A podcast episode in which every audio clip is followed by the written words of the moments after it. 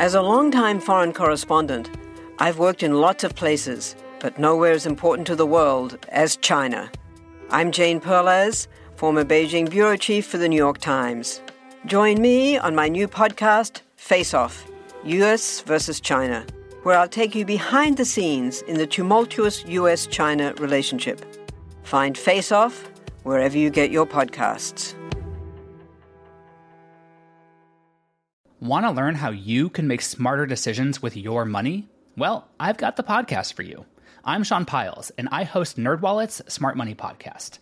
Our show features our team of nerds, personal finance experts in credit cards, banking, investing, and more. And they'll help you make the most of your money while cutting through the clutter and misinformation in today's world of personal finance. You'll get clarity on strategies to help you build your wealth, invest wisely, shop for financial products, and plan for major life events. Listen to NerdWallet's Smart Money Podcast wherever you get your podcasts. What follows may not be suitable for all audiences. Listener discretion is advised. The world is full of stories. Stories of mysteries, of curiosities, of oddities. Join Kat and Jethro Gilligan Toth for the strange, the bizarre, the unexpected as they lift the lid and cautiously peer inside the box of oddities. So we've celebrated, I think, what this is our sixth month in uh, Florida. Yes. And we moved from Maine, of course. And I had convinced Kat, because I lived in Florida a, a short time uh, before we came down here. In the pre Kat years. Right. And I had convinced Kat that. Uh, alligators were such a problem that you you had to actually time the exit from uh, your car and run a zigzag pattern to your house to make sure you weren't attacked, um, which excited her. It it's not entirely accurate, but it's also not that far off. I was under the impression that I would see alligators on the reg, and I do not. No, she's been looking for alligators in the wild since we've been here, and finally she saw one. Yes. Of all places. I. We were at the airport. and it, so there's two terminals at the airport, and you have to take the train, or yeah, I guess it's train. It's like a monorail. Yeah, from one part to the other, and that goes over a lake. And I saw an alligator at the lake at the airport in its natural environment. Yeah. The Delta terminal. And then um, I was dropping you off at the airport in Sanford. And uh, while leaving the airport, drove over a bridge and saw an alligator. so apparently, my only alligator experiences will be at airports. Yep. Two different airports. That's the only time she's seen an alligator in the wild since we've been here. Uh, I love our life. I got a question for you. I love questions. Can being sick make you look more attractive? To who? Just people in general. Over the past four centuries, up until the present day, the answer would be yes. Oh, because you're thin and pale? Yeah, it's an odd an odd occurrence that has taken place over the last 400 years when emulating the people with a malady or serious disease not only became fashionable but influenced fashion for generations to come. Well, I do remember there was an illness we talked about a while back. I remember we were still in the Maine basement, and it only seemed to affect wealthy people.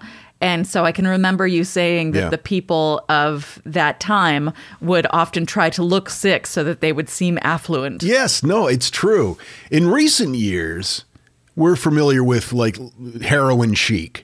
That started out in the early 90s and was born out of the grunge movement, and it morphed into a, a waif like look that became heroin chic. And we wonder why people of my age have eating disorders. That's exactly right. It became fashionable for models to use no makeup, have choppy, uh, messy hair w- while wearing grunge fashion, which, as you, I'm sure you remember, consisted of torn jeans, t-shirts, flannel shirts, and a pair of chucks. Still what I wear. I'm Was- just fat. Two of them put together. the fashionable look at the time was excessively thin, almost elfin like look, and hollow cheeks. And it was glorified in magazines. Uh, later in the 90s, heroin chic led to the pro ana movement, and this was the glorification of anorexia nervosa. Of course, that's an eating disorder that can, in extreme cases, be fatal. Anorexic chic is what they called it. So, a trigger warning here. Uh, we're going to talk a little bit about eating disorders. Anorexic chic became a thing around the turn of the millennium, and it's um, Gross? Is that the word you were Yeah. looking for? And it's been growing in the backwaters of the internet online beauty world, and it created a community that inspired people to continue to be anorexic. It was called Thinspiration. They gave you tips on how to suppress hunger and to vomit and not be caught, which I guess more is bulimia. Am I correct on that? Um, I think they can go hand in hand. but I don't. I don't know the the ins and outs. I guess. There were other sicknesses, in this case, self induced, that inspired fashion in the mid 20th century. We talked about this. For a while, it was fashionable in the 60s, especially in Hollywood, uh, to swallow tapeworm eggs to keep you thin. Oh, God.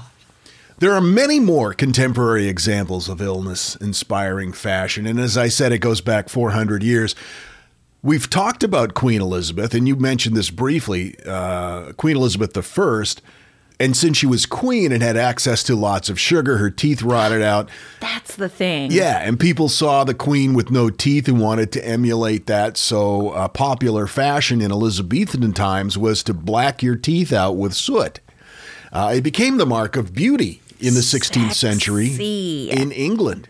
Also, Queen Elizabeth wore a lot of white face makeup, and this promoted pale complexions being equated with beauty and elevated class stature. A pale complexion indicated that a woman belonged to the upper class. But the reality of it was, Queen Elizabeth used a thick white cosmetic called Venetian ceruse to cover the disfiguring smallpox marks on her face and neck.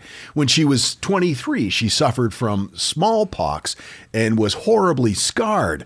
And this paste like white makeup was used to smooth out her complexion. And because it made her look pale, it created a fashion trend. So, blacking out your teeth and whitening your face. It's just so bizarre. It's one of those things that you remember that story about the mom who cut the ends off the ham. Yeah.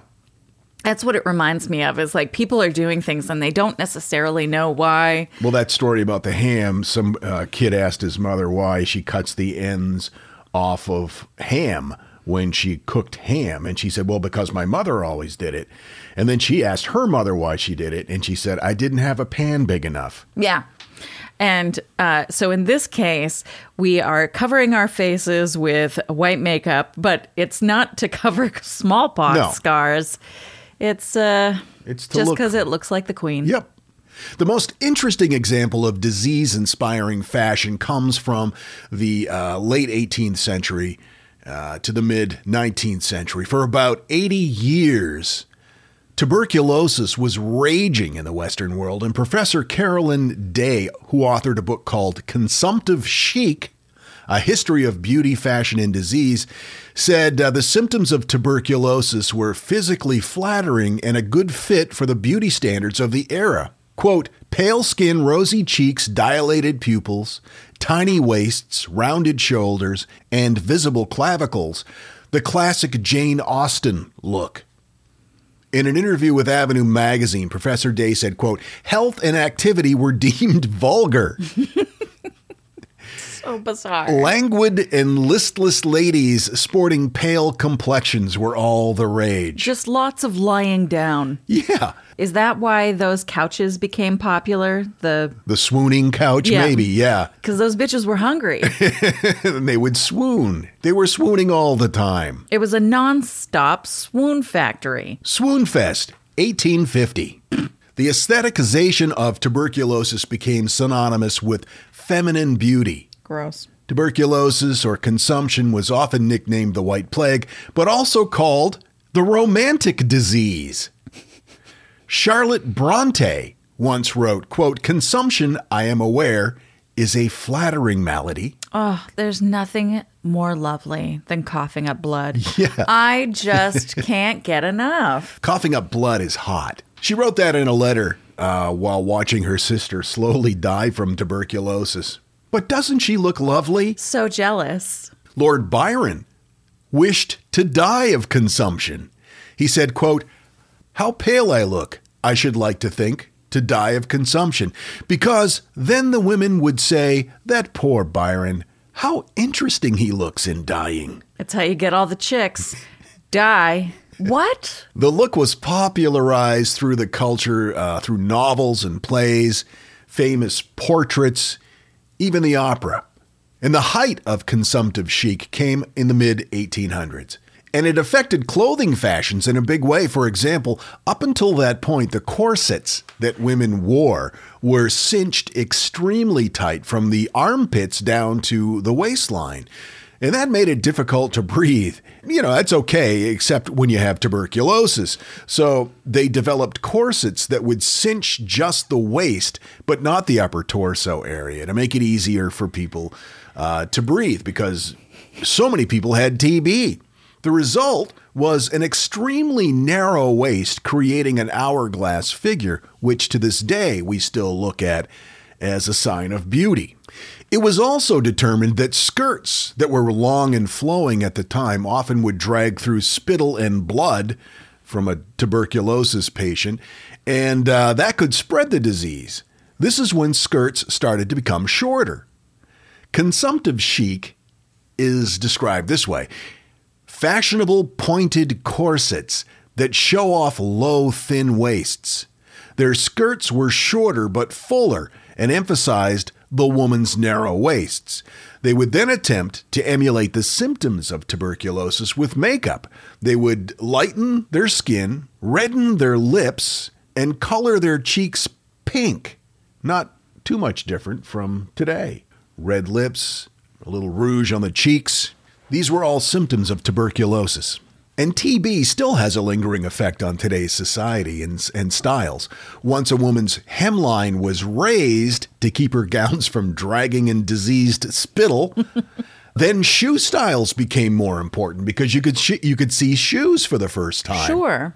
Victorian footwear became important in contributing to the woman's overall look and style. Doctors also began prescribing sunbathing as a treatment for TB that of course led to modern the modern practice of tanning but up until that point pale skin was all the rage and if you had a tan you were considered a commoner or a farmer or someone who labored out of doors of lower class. But by the end of the 19th century that had begun to change. Men's fashion changed too. Up until this point not uh, as many corsets not though. as many corsets for men because well they're men and they don't need to have a thin waist. Up until this point, big, full, sculpted beards and mustaches, along with huge sideburns and other extravagant facial hair, was all the rage. But by the 1900s, that had all but disappeared. It was deemed that beards and mustaches were dangerous. Plus all that blood and spittle. Right. Well, that's really essentially it. Edwin F. Bowers, a doctor in America, wrote in uh, a 1916 article from McClure's magazine, quote, There is no way of computing the number of bacteria and noxious germs that may lurk in the Amazonian jungles as well as whiskered faces. but their number must be legion. Measles, scarlet fever, diphtheria, tuberculosis, whooping cough, common and uncommon colds, and a host of other infectious diseases can be and undoubtedly are transmitted by the whisker root. Oh. When he wrote this in 1916, facial hair, at least on American men's faces, had almost completely disappeared, especially with doctors and surgeons. They were the sure. first. That's why I like your facial hair, is because it doesn't go around the mouth at all. I can't stand it. You know, I couldn't do a full beard. I admire those who can, but uh, it just Dorito dust gets caught in it, mm. and it's just uncomfortable. Doritos dust makes my face itch. As time went on, because of the excessive weight loss and that waif like look that the symptoms of tuberculosis caused, it uh, gradually evolved in, at least as far as what society thought, evolved into a, it became a feminine disease. Got it. Men didn't want to get it later in the 19th century because they thought it was atta- an attack on their masculinity.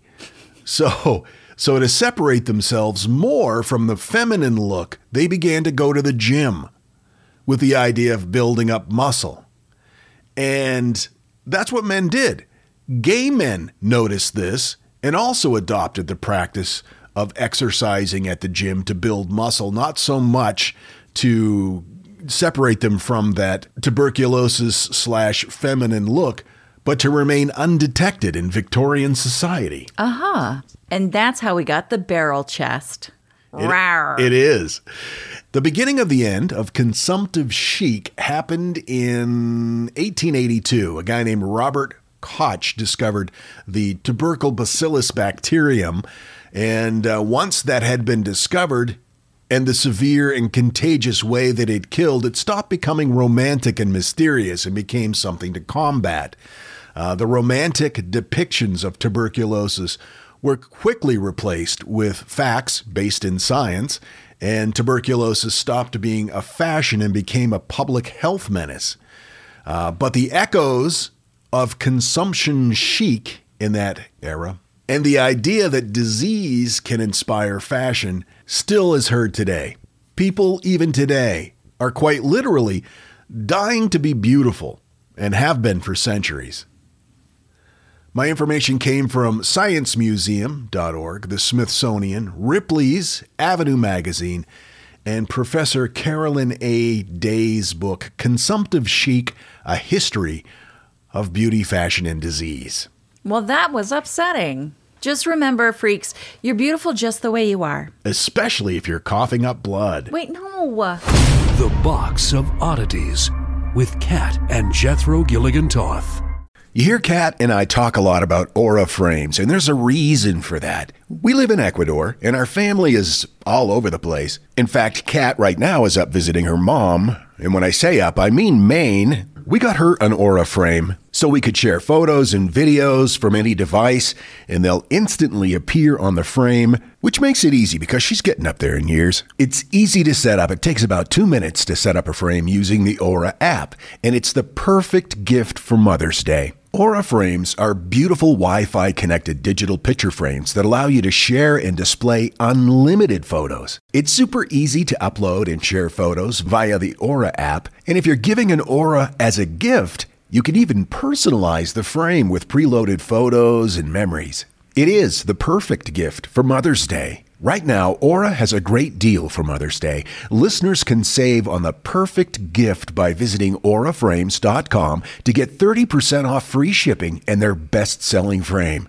That's A U R A frames.com. Use code oddities at checkout to save. That's A U R A frames.com and use code oddities at checkout to save. Terms and conditions apply. Hey there, I'm Dylan Lewis, one of the hosts of Motley Fool Money. Each weekday on Motley Fool Money, we talk through the business news you need to know and the stories moving stocks on Wall Street. On weekends, we dive into the industries shaping tomorrow and host the experts, authors, and executives that understand them. Tune in for insights, a long term perspective on investing, and of course, stock ideas. Plenty of them. To quote a listener, it pays to listen. Check us out and subscribe wherever you listen to podcasts. And now, that thing in the middle. Back in the year 1504, Christopher Columbus was stranded in Jamaica.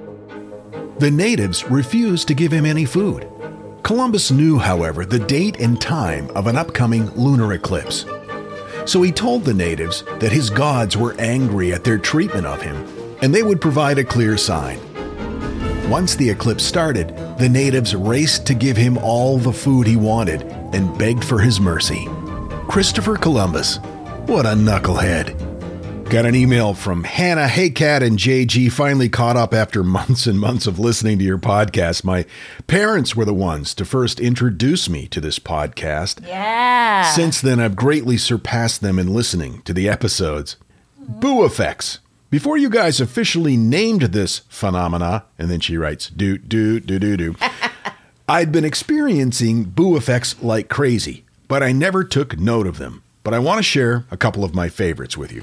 Episode 331. I got home from work and I had the podcast paused for a moment, and my dog was laying on the couch, being all adorable. So, me, being enthralled in her adorableness, went over to her, kissed her head, and said, Hey, Munch. Hey, Munch. Hey, Munchie. I never call my dog Munch or Munchie. It just came out of my face hole in the moment. After that, I went to my room to resume the podcast. I turned it on and Kat said, We got this email from Munchie. I was beyond spooked. Episode 406, Kat was sharing a Facebook message from a lady named Claire about how one of her nonverbal students went up to her when she was singing and just said, No. Claire's my mom. That's her story. Oh, I notified her immediately, and she promptly freaked the heck out. I played it for her so she could hear it, and she got so excited. She tells the story every time somebody mentions anything about her singing. Danny Hoozle wanted to thank you guys again for being a ray of light in a somewhat long, drowsy day of data entry at my office. Hoping to see you guys on a tour soon, maybe here in Virginia sometime. Mm. Just saying. Colonial Williamsburg is pretty cool. Sending much love from my freaky heart and pork taint, Hannah. I love it. Thanks, Hannah. Lovely hearing from you, and please give our best to your mom, Claire. Want to learn how you can make smarter decisions with your money? Well, I've got the podcast for you. I'm Sean Pyles, and I host NerdWallet's Smart Money Podcast. On our show, we help listeners like you make the most of your finances. I sit down with NerdWallet's team of nerds, personal finance experts in credit cards, banking, investing, and more. We answer your real world money questions and break down the latest personal finance news. The nerds will give you the clarity you need by cutting through the clutter and misinformation in today's world of personal finance. We don't promote get rich quick schemes or hype unrealistic side hustles. Instead, we offer practical knowledge that you can apply in your everyday life. You'll learn about strategies to help you build your wealth, invest wisely, shop for financial products, and plan for major life events. And you'll walk away with the confidence you need to ensure that your money is always working as hard as you are. So turn to the nerds to answer your real world money questions and get insights that can help you make the smartest financial decisions for your life. Listen to NerdWallet's Smart Money Podcast wherever you get your podcasts. When Johann Rahl received the letter on Christmas Day 1776, he put it away to read later. Maybe he thought it was a season's greeting and wanted to save it for the fireside. But what it actually was, was a warning, delivered to the Hessian colonel, letting him know that General George Washington was crossing the Delaware and would soon attack his forces. The next day, when Rahl lost the Battle of Trenton and died from two colonial Boxing Day musket balls, the letter was found, unopened in his vest pocket. As someone with 15,000 unread emails in his inbox, I feel like there's a lesson there. Oh well, this is The Constant, a history of getting things wrong. I'm Mark Chrisler. Every episode, we look at the bad ideas, mistakes, and accidents that misshaped our world. Find us at constantpodcast.com or wherever you get your podcasts.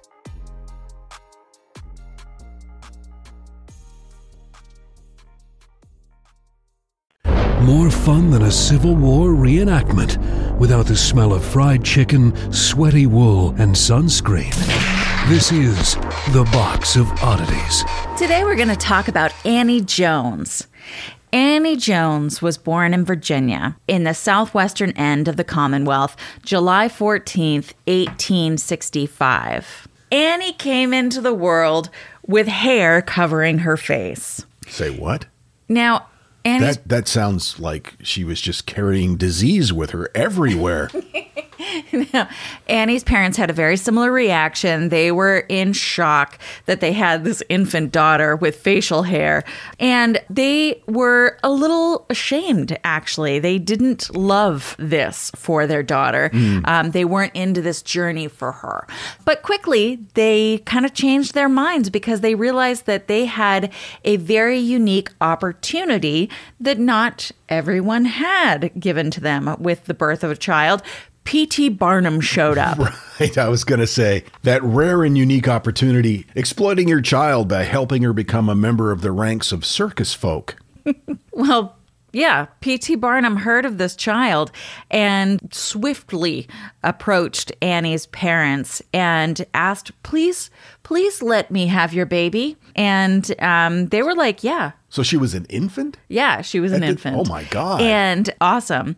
So Annie went to quote unquote work with P.T. Barnum when she was nine months old. Wow. So P.T. Barnum's uh, in New York City at this time, and her parents signed a three-year contract stating that Barnum would have the girl for three years, and that Annie would be paid. Well, not. I mean, Annie's parents would be paid $150 a week, Wow. which at this time in 1865 was about $2,600 in today's money. Holy crap. That's, Right. That's a that's a pretty hefty paycheck. That's a ton. This little tiny baby was billed as the infant Esau and the most marvelous specimen of hirsute development known since the days of Esau.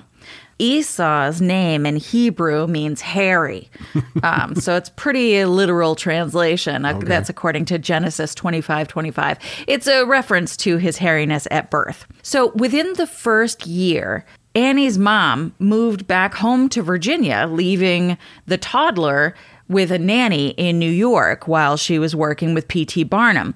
And it was at this point that a local phrenologist spotted an opportunity, took interest in the girl, and hatched a plan to kidnap her. Oh my God. So this phrenologist did just that, snatched her and took her to upstate New York where he was attempting to make money by privately showing Annie. You can never trust a phrenologist. I don't know how many times I've said this. So eventually, word got around uh, that this is what was going on.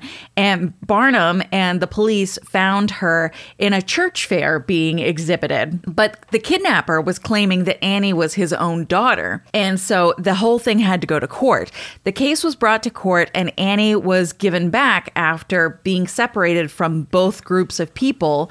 The judge just like let her loose and she ran to her own parents. So the judge said, "Aha, see? This is this is the, what's happening. This is the truth. Obviously, she knows who her parents are." And so that the case was closed. And there there's no word. I can't find anything on any repercussions for this phrenologist or jail time or anything. It's just, okay, these are her parents. Bye everyone.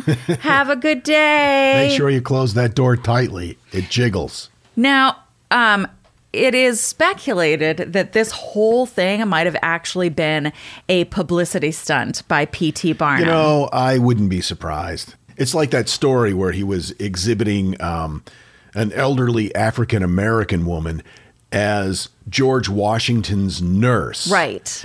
And a newspaper article came out saying that. Um, She she was not George Washington's nurse. right. So P.T. Barnum made a public statement saying that is true.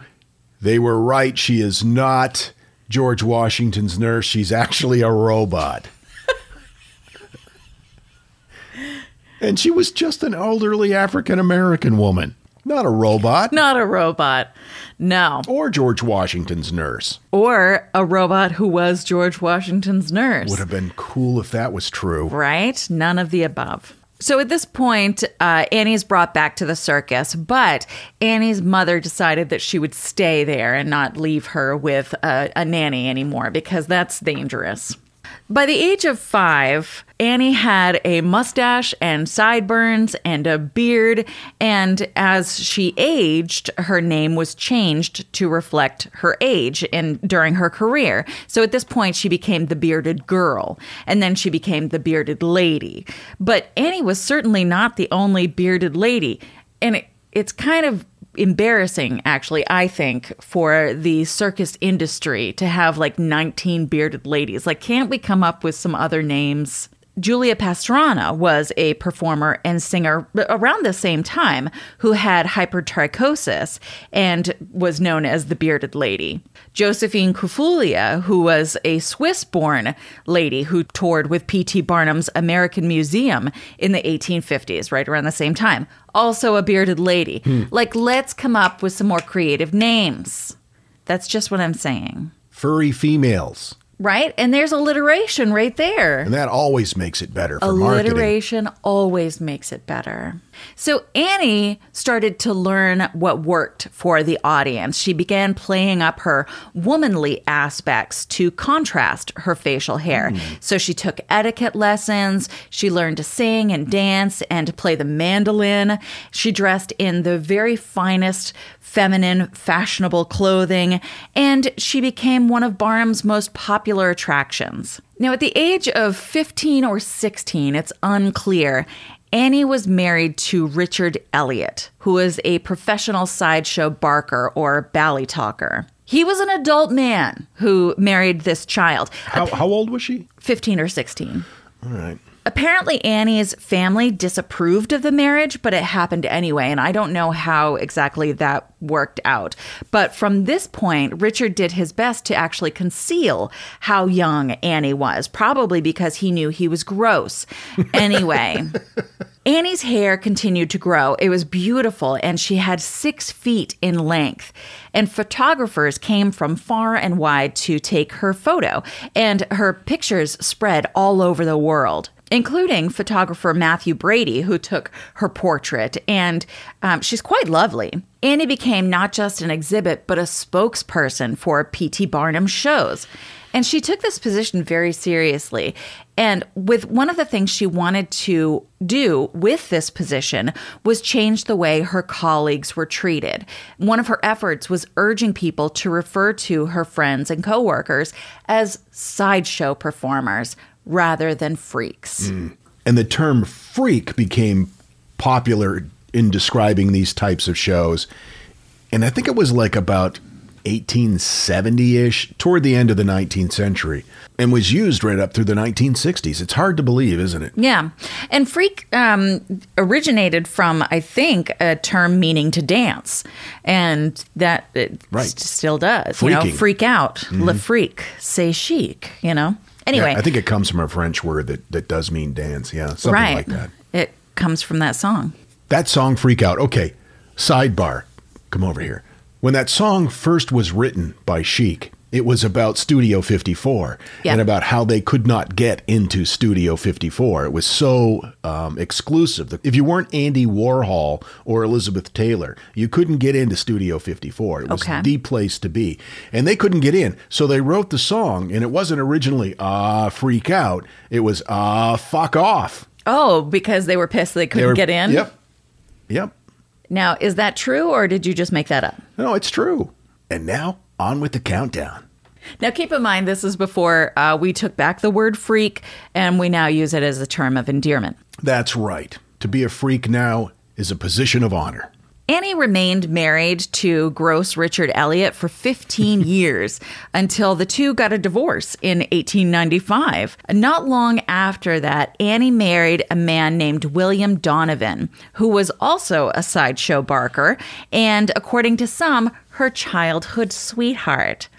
Annie and William were, by all accounts, very happy together, and the two decided that they would travel as a duo act for a while.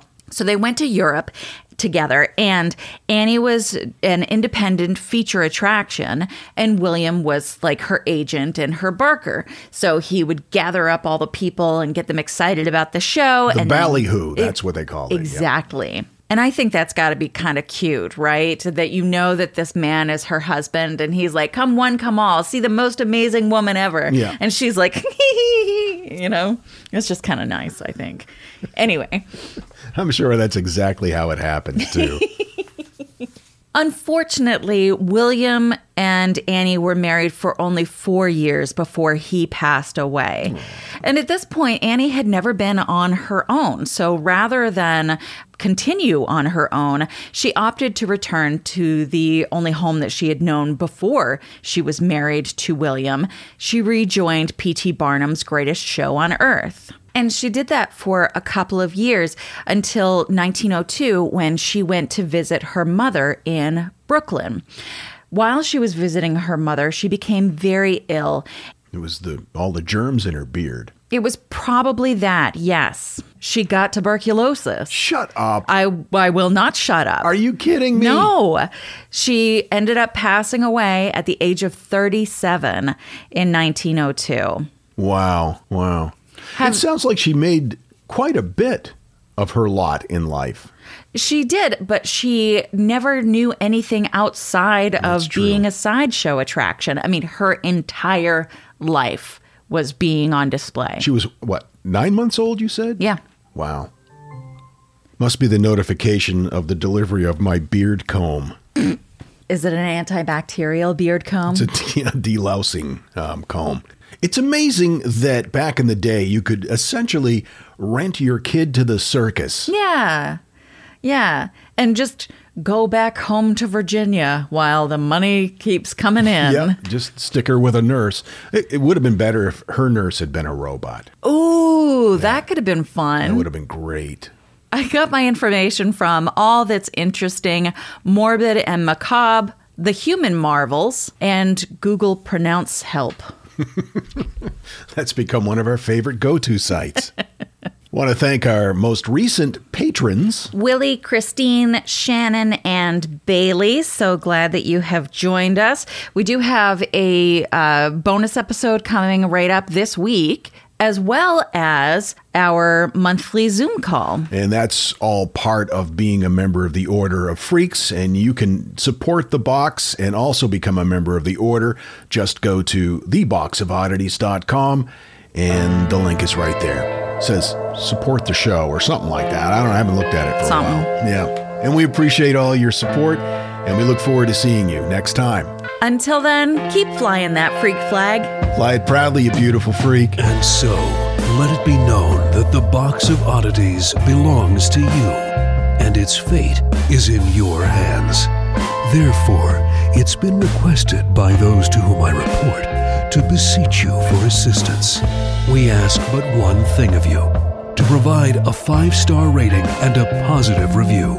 True, that is two things. However, tis merely a five star rating and a positive review. Also, subscribe to us. Okay, so three things is all we ask. Three things and three things only. Henceforth, the Box of Oddities commits to the telling of stories. Stories of the strange, the bizarre, the unexpected. We wish to offer our deeply felt gratitude and appreciation for your patronage. TheBoxOfOddities.com. Copyright 2022. All rights reserved. All you need is a few minutes to start your day off with something historic when you listen to the This Day in History podcast. Every day, there's a new episode for you to listen and learn about what happened that day way back when. So, listen and subscribe to This Day in History wherever you get your podcasts. That's This Day in History wherever you get your podcasts. Hi, I'm Neil, And I'm Ken. and we are from the Triviality Podcast, a pub trivia style game show where a lack of seriousness meets a little bit of knowledge. Join us each week for an hour long game of general knowledge trivia featuring special guests from around the world, plus tons of extra themed episodes. If you want to improve your trivia game, Or you just want to scream at us in your car when we get easy questions wrong, then we're the show for you. Find Triviality on all your favorite podcast apps. but you know that because you're already listening to a podcast.